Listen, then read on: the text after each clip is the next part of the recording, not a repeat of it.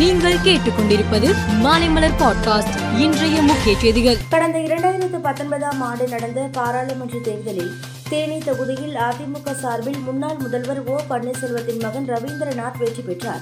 அவரது வெற்றியை எதிர்த்து மிலானி என்ற வாக்காளர் தொடர்ந்த வழக்கில் இன்று தீர்ப்பு வழங்கப்பட்டது. அப்போது ரவீந்திரநாத்தின் வெற்றி செல்லாது என நீதிபதி உத்தரவிட்டார்.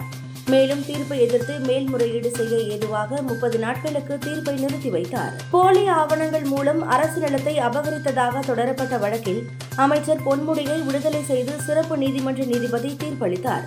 குற்றம் சாட்டப்பட்டவர்களுக்கு எதிராக போதிய ஆவணங்கள் மற்றும் ஆதாரங்கள் இல்லை. அவர்கள் மீதான குற்றச்சாட்டு நிரூபிக்கப்படவில்லை. எனவே பொன்முடி உட்பட ஏழு பேரையும் விடுதலை செய்வதாக நீதிபதி தெரிவித்தார். பரந்தூரில் சென்னையின் இரண்டாவது விமான நிலையம் அமைப்பதற்கு அப்பகுதி பொதுமக்கள் கடும் எதிர்ப்பு தெரிவித்து வருகின்றனர். எனினும் விமான நிலையம் அமைக்கும் வடிவில் அரசு உறுதியாக இருக்கிறது. அதிகாரிகள் குழுவினர் இன்று ஆய்வு செய்ய வந்தபோது எதிர்ப்பு தெரிவித்து ஏகனாபுரம் கிராம மக்கள் ஊர்வலமாக வந்தனர். பின்னர் அதிகாரிகளை தடுத்து நிறுத்தி வாக்குவாதம் செய்தனர். அப்போது திடீரென சிலர் சாலையில் படுத்து உருண்டு போராட்டத்தில் ஈடுபட்டனர். இதனால் அப்பகுதியில் பரபரப்பு ஏற்பட்டது. போராட்டத்தில் ஈடுபட்ட பெண்கள் உட்பட சுமார் இருநூறு பேரை போலீசார் கைது செய்தனர். மத்திய பிரதேசத்தில் பழங்குடியின இளைஞர் மீது சிறுநீர் கழித்த பாஜக பிரமுகர் மீது கடும் நடவடிக்கை எடுக்கும்படி முதல்வர் சிவராஜ் சிங் சௌகான் உத்தரவிட்டார்.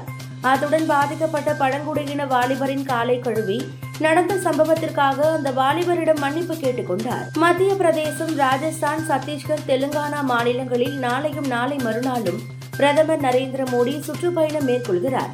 அப்போது ரூபாய் ஐம்பதாயிரம் கோடி மதிப்பிலான திட்டங்களை தொடங்கி வைக்க உள்ளார் களத்தில் கேப்டன் கூலாக வலம் வரும் முன்னாள் India captain M S Dhoni சில சமயம் கோபமடைவார் என்றும் அவர் களத்தில் கெட்ட வார்த்தைகளை பயன்படுத்தியுள்ளார் என்றும் இஷாந்த் சர்மா தெரிவித்துள்ளார் நடப்பு ஆஷஸ் தொடரில் இன்று நடைபெறும் மூன்றாவது டெஸ்ட் போட்டியில் விளையாடுவதன் மூலம் ஆஸ்திரேலிய அணியின் நட்சத்திர பேட்ஸ்மேன் ஸ்டீவ் ஸ்மித் புதிய சாதனை படைத்துள்ளார் அவர் இன்று தனது நூறாவது டெஸ்ட் கிரிக்கெட் போட்டியில் விளையாட உள்ளார். மேலும் செய்திகளுக்கு மாலை மலர் பாட்காஸ்டை பாருங்கள்.